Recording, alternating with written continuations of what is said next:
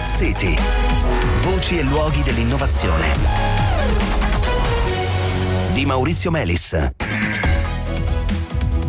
Buonasera, buonasera, benvenuti a Smart City. La domanda di condizionamento è ormai in permanente crescita da anni. I condizionatori, come sappiamo, sono sempre più diffusi nel mondo e per di più il loro utilizzo è sempre più intenso a causa dell'innalzamento delle temperature e in particolare dell'intensificarsi delle cosiddette ondate di calore che tra l'altro pur essendo diciamo meno spettacolari di altri eh, eventi climatici uccidono però parecchio di più. Secondo l'International Energy Agency, salvo un salto tecnologico, tutto ciò porterà la domanda annuale di energia per il condizionamento a crescere di altri 4.000 terawattora da qui al 2050. Stiamo parlando della stessa quantità di energia che attualmente consumano gli Stati Uniti. Allora, attualmente la stragrande maggioranza dei condizionatori sono basati su quella che viene chiamata compressione del vapore, cioè un fluido che circola all'interno della macchina passando ciclicamente dalla fase liquida a quella di vapore. Quando questo fluido evapora il fluido assorbe calore da un ambiente, per esempio il vostro salotto, raffreddandolo, nella fase successiva questo vapore viene compresso fino a tornare alla forma liquida in questa seconda fase il fluido invece rilascia calore, quello assorbito precedentemente, per esempio lo può rilasciare nell'atmosfera esterna e il ciclo ricomincia. È un modo eh, molto efficace, molto solido e sperimentato di condizionare, ma non è un modo eccezionalmente efficiente. Infatti da anni si cercano delle strade alternative e proprio una nuova strada è stata aperta da un gruppo di ricercatori del Luxembourg Institute of Science and Technology in collaborazione con Murata eh, Manufacturing Company. Di, di questa nuova eh, tecnologia parliamo con Silvia La Sala, che è professoressa all'Università della Lorena, ricercatrice del Laboratoire Reaction et Génie de Procédé. Ciao Silvia, bentornata a Smart City. Ciao Maurizio, grazie per avermi invitata.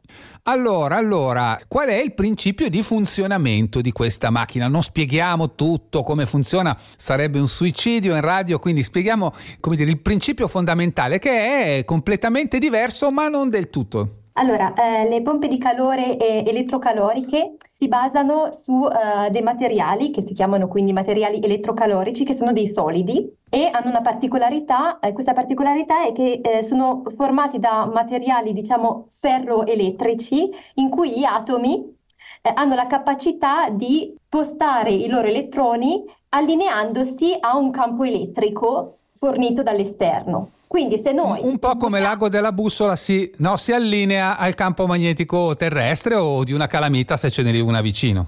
Esatto. E l'effetto è che allineandosi questi aghetti si ordinano e eh, ordinandosi vibrano più velocemente e quindi si scaldano.